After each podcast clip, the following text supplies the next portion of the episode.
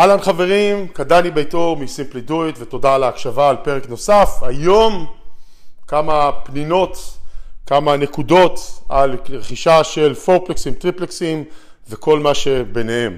מקווה שתפיקו ותרוויחו ותלמדו ותבינו ובעיקר תשקיעו.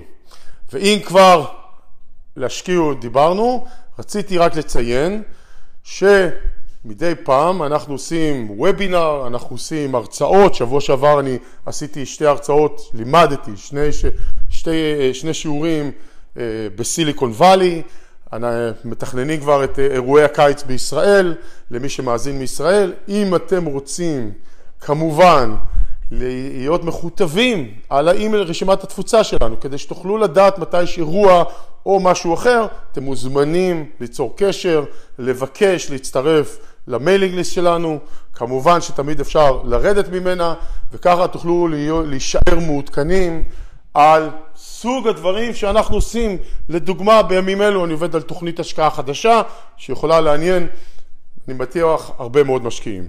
מוזמנים לשלוח אימייל, לפנות אלינו דרך social media כזה או אחר, יש פרטים ב, ב, אה, בפרטים על הפרק, נשמח לשמוע אתכם, נשמח לעשות איתכם חיבור וכמובן להתראות איתכם פנים אל פנים אונליין או אפילו פנים אל פנים בהרצאה כזאת או אחרת, אם זה בארצות הברית או בקיץ בישראל.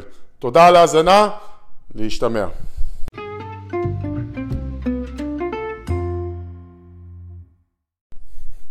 אהלן חברים, עוד דבר אחד קטן, רציתי לתת איזשהו טיפ, טיפ יומי, נקרא לזה טיפ שבועי, טיפ לפרק, על דברים שקשורים לנדל"ן. והיום דוח inspection. בתור אחד שכבר פעיל בתחום הנדל"ן כ-20 שנה, ואני מניח שלאורך הקריירה שלי עברתי על אלפים של דוחות inspection, אפילו אלפים רבים.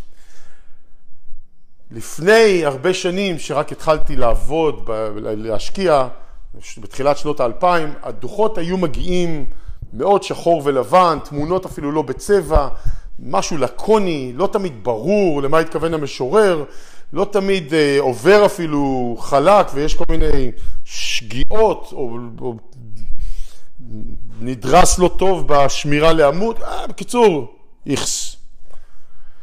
לצערי הרב, עדיין, שנת 2023, אני עדיין רואה דוחות שאני בא לי להתפוצץ. זה הדוחות אינספקשן שאני אמור לקבל עם כל עוצמת הטכנולוגיה שיש מסביבנו, ויותר מזה, לאור בשנים האחרונות, בחמש, שש שנים האחרונות, שמתי, גיליתי, הבנתי, שיש גם דוחות ברמה אחרת.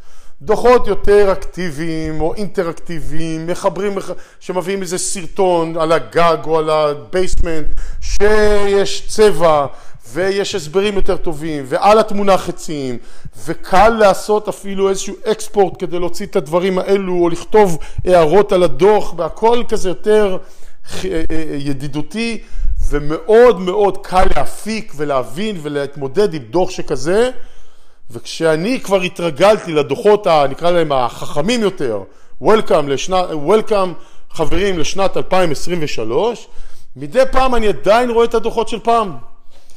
הפשוטים, הבסיסיים,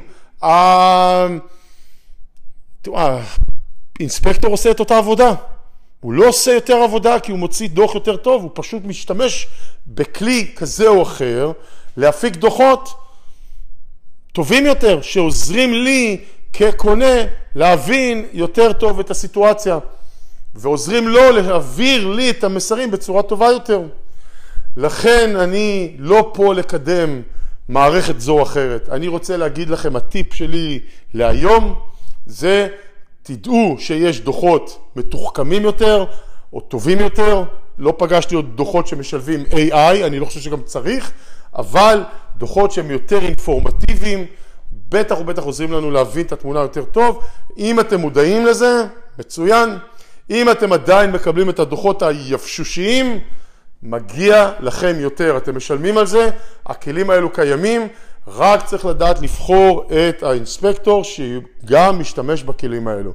והדרך הכי טובה היא או לבקש המלצה, או לראות איזה סוג דוח אתם הם משתמשים, ואם זה דוח PDFי עייף, וואלה, תחשבו עוד פעם, מגיע לכם יותר. תודה על ההאזנה, מקווים שתפיקו מהטיפ הקצר, תהנו מהפרק על הפורפלקסים, להתראות.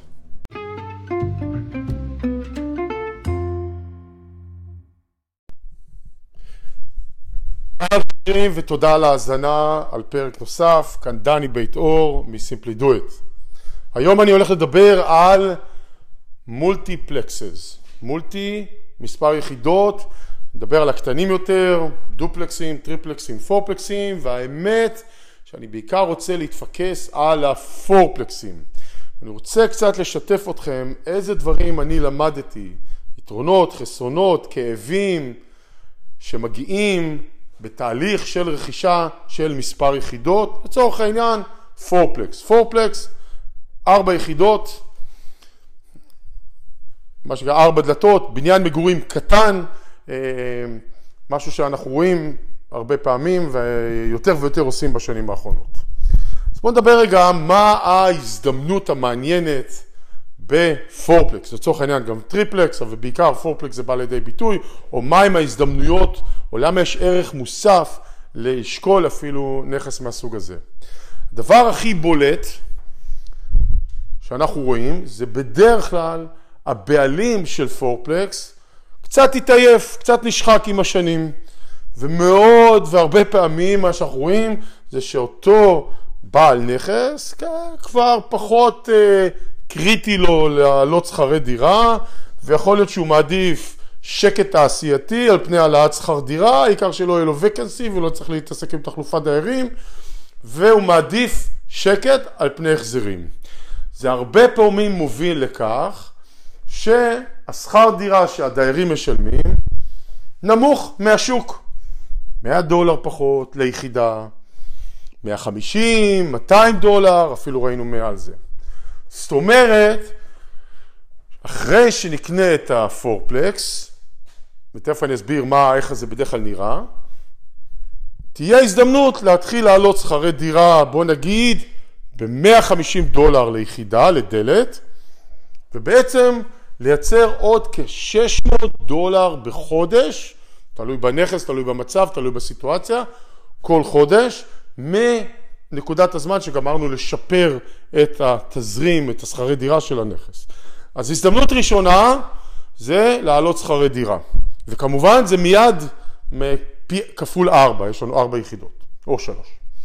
הזדמנות נוספת, או שיש לנו פה, זה שהרבה פעמים בבתים של המולטי, הדיירים לא משלמים, סליחה, הם משלמים או לא משלמים את ה-utilities.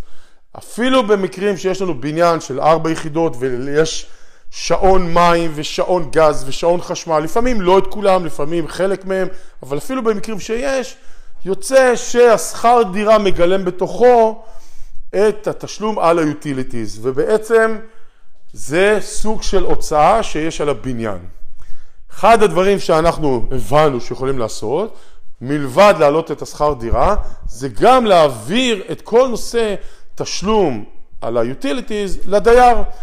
אם יש שעון ואפשר לעשות להם שהם ישלמו במדויק, אז אומרים להם, אתם פותחים חשבון ומשלמים אה, אה, ישירות על ה-utilities, אבל לפעמים אין שעון גז, אולי רק חשמל, אולי רק מים, או אחד, מה, אחד מהשלושה, ובעצם אנחנו אומרים, השכר דירה הוא אמנם 950 דולר, אבל אתם צריכים לשלם עוד 75 דולר, עוד 100 דולר, או מה שזה לא יהיה, עבור utilities.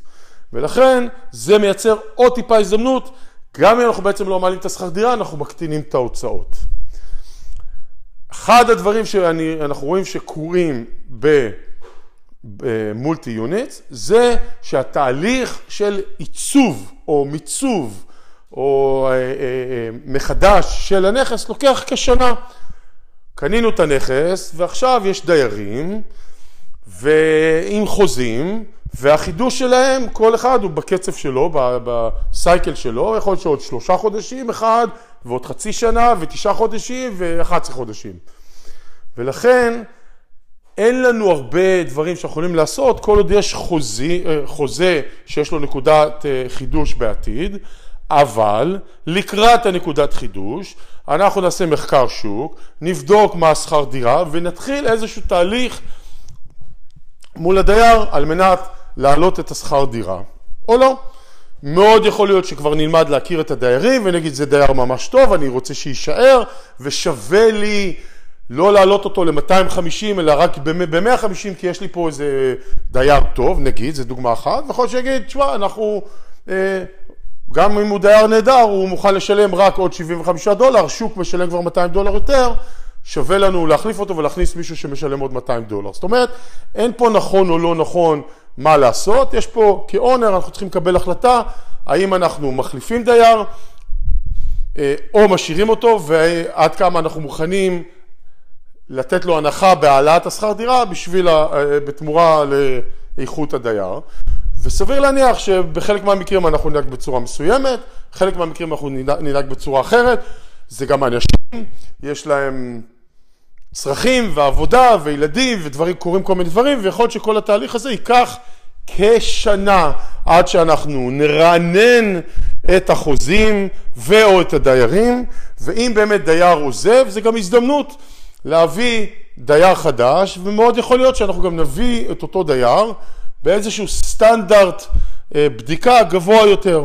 אולי עד היום הדיירים שנכנסו, היה להם קרדיט סקור של, לא יודע, פחות מ-600,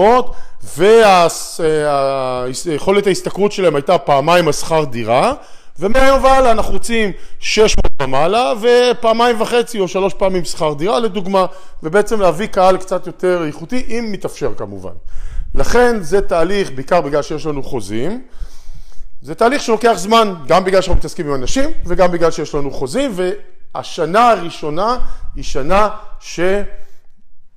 שלוקח זמן את התהליכים האלו עד שאנחנו מייצבים את הנכס במקום החדש. צריך להיות מוכן לזה.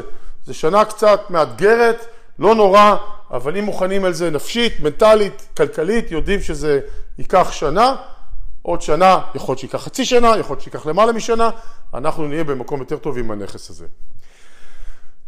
דבר נוסף שאני רואה כמעט תמיד, מתוך אחד הדיירים, כמעט תמיד, מתוך נגיד הארבעה שיש לנו, אחד הוא בעייתי, ילד קשה. למה ילד קשה? יכול להיות שהוא דיבר עם האונר הקודם והתלונן ולא התייחסו אליו, וביקש משהו ולא הסכימו, או כן הסכימו, אמרו שיעשו, לא עשו, הבטיחו, לא הבטיחו, הוא בנה סוג מסוים של תסכול, ואין הזדמנות טובה יותר מלהוציא את התסכול הזה החוצה, כשיש בעל הבית חדש, ולכן סביר להניח שאחד מהחבורה יעשה לנו פתאום אה, חיים קצת יותר קשים. לא ישלם, כן ישלם, אה, לא ישלם בזמן, כל מיני דברים כאלו, כאילו משחקי כוחות קצת, ואנחנו נגיד, רגע, מה, איך זה יכול להיות? אמרו לנו שהכל בסדר, ומשלמים בזמן, ודפקו אותי, רימו אותי. רגע, רגע, רגע, רגע. אני יכול להגיד לכל מי שחושב שהדברים האלו עוברים בראש, שהתופעה הזאת של הדייר הקשה או המתוסכל קורית כמעט בכל פורפלקס. זאת אומרת, אנחנו יודעים, אני כבר יודע להגיד ללקוחות שלי, תהיה מוכן, אחד מהדיירים הולך להיות בעיה. מה זה בעיה? יכול להיות שזה יגיע למצב שעושים אביקשן או לא מחדשים חוזה. זו אפשרות אחת. גם יכול להיות שדווקא בגלל שדייר מתוסכל, זה הזדמנות, מה שנקרא, לסובב את הדברים ולהגיד לו, תקשיב, לא תכננו להחליף את הדוד מים, אנחנו מבינים שהוא ישן ולא עובד טוב ולא הצלחנו לתקן אותו, והחלטנו בשביל היחסים הטובים או לא יודע מה, אנחנו מחליפים אותו ועכשיו הכל יהיה בסדר ובעצם פתאום אותו דייר הופך להיות ממה שנקרא אנטי לאוהד. אתה יודע, כל מה שעשינו זה נתנו לו קצת תשומת לב והראינו לו שהכל בסדר ומאוד יכול להיות שבאותה הזדמנות הוא אומר אוקיי, ה-new owner לא כזה מניאק הוא בסדר איתי, ההוא היה חרא ועכשיו יש לי מישהו חדש. ובעצם כל הסיטואציה ככה קצת השתנתה, ואותו דייר בעצם נשאר וממשיך בלי בעיות, אז כמובן שאין פה תשובה ברורה מה לעשות, וזה שונה מדייר לדייר ומאונר לאונר וסיטואציה לסיטואציה, אבל בהחלט אני כמעט רואה את זה תמיד, פתאום דייר אחד ממש מתנהג כזה קשה, עושה שרירים, ואונר שלא מודע לזה, ישר חושב שמישהו פה עשה עליו סיפור, או רימה אותו, או לא רימה אותו, אבל כאילו לא סיפרו לי ולא אמרו לי, וכועס וזה, ו- וכמובן מאשים את החברת ניהול, כמובן. אז רק חשוב להבין שזה חלק מהקונסטלציה הזאת שנקראת פורפלקס, וזה יקרה sooner or later, ובדרך כלל זה מה שנקרא יקרה לטובה. דבר נוסף, ש... אה, סיבה נוספת שאני רואה שחלק גדול מהמשקיעים שלנו, שלפחות אלו שחיים בארצות הברית, אוהבים פורפלקסים, זה מאוד עוזר עם כל הנושא של המשכנתאות. עכשיו, מי שקונה משכנתה, בעצם הדרך להסתכל על זה, זה אנחנו קונים פה ארבע, ארבע יחידות, ארבעה, כאילו ארבעה בתים, אמנם זה בנכס אחד, אבל ארבעה בתים בעסקה אחת, במשכנתה אחת, עם הרבה פחות התעסקות סביב המשכנתה. זאת אומרת, תמיד על כל נכס שאנחנו קונים, יש הרבה התעסקות ושמאות ומסמכים ועוד מסמכים ועוד מסמכים ועוד מסמכים, וזה מעיק. אין מה לעשות, זה תחום שהוא נורא נורא מעיק. כשאנחנו קונים פורפלקס, בעצם אנחנו עושים איזשהו package, וזה משכנתה אחת, ואין לי את הארבע פעמים את המסמכים, יש לי פעם אחת, ואין לי את הארבע פעמים שמאויות, יש לי שמאות אחת. זה כאילו קצת מקל על הנושא הזה של ההתעסקות עם הלנדר ומפשט את זה, וכמובן זה גם עוזר לחסם הזה שנקרא מספר המשכנתאות שיש לי, או מספר המשכנתאות שאני יכול לקחת, הוא בעצם משאיר את המספר הזה יותר נמוך. לכן, הארבע יחידות זה משהו שהרבה פעמים חלק מהמשקיעים מאוד אוהבים, כי הם כאילו מסתכלים על זה על לקנות נכס אחד, או ארבעה בתים בטרנזקציה אחת, ומפשטים את זה עבורם מבחינת עלויות והתעסקות וכדומה. אמ, זהו הדברים, זאת אומרת יש עוד, אבל אלו הדברים העיקריים, שכשאם מבינים, זה כאילו לנכס עם ארבעה דיירים, יש אופי התנהגות או התנהלות שונה מבית פרטי ואפילו דופלקס. וחלק מהדברים האלו יוצרים הרבה מאוד תסכולים, אני לא מניתי הכל, יש עוד דברים, אבל יוצרים גם תסכולים. בעיקר בהתחלה, גם עם המשקיעים חדשים וגם המנוסים, שלא לא מצפים שכל הדברים האלו יקרו, ופתאום אי ההכנה המנטלית או הפיננסית לתעל... לדברים כאלו מביאה לתסכול, וכמובן זה כולם אשמים בסביבה ואנחנו אף פעם לא אחראים על כלום, אבל זה בסדר. אבל אם מבינים את הניואנסים האלו ואחרים, ויודעים לקראת מה אנחנו נכנסים ולמה כדאי לעשות את זה, וזה בהחלט לא מתאים לכל אחד. יש משקיעים שעדיין מעדיפים לקנות את הבית הפרטי ולא לקפוץ לארבע יחידות, ויש משקיעים שגם אם יש להם ניסיון הם עדיין רוצים את הבתים הפרטיים, זה בסדר גמור, אין פה נכון או לא נכון, אבל כל עוד אנחנו מבינים את הנושא הזה של, נקרא לזה החיכוכים הקלאסיים, הרעש הקלאסי, הבעיות שאנחנו נראה יותר עם הפורפלקסים והטריפלקסים, ואם אנחנו נבין אותם, אז כשהם יקרו, אנחנו לא נהיה stressed out, אנחנו גם לא נחשוב שמישהו מנסה לרמות אותנו, אנחנו נדע, נצפה לזה שזה יקרה, וזה יעזור בסופו של דבר לטרנזקציה לעבור בצורה יותר חלקה. כשאני אומר לעבור, זה לייצב אותה, לעבור את השנה הראשונה, ולהגיע לנקודה שאנחנו באמת יותר אה, אה, אה, נהנים מהפירות שלה. אז פורפלקסים, כלי נהדר. צריך לקחת אוויר וטיפה סבלנות בשנה הראשונה, ואחרי השנה הראשונה בדרך כלל זה מה שנקרא קצת נעשה שקט יותר. תודה על ההאזנה, מקווה שהפקתם ולמדתם, נתראה, נשתמע בפרק הבא.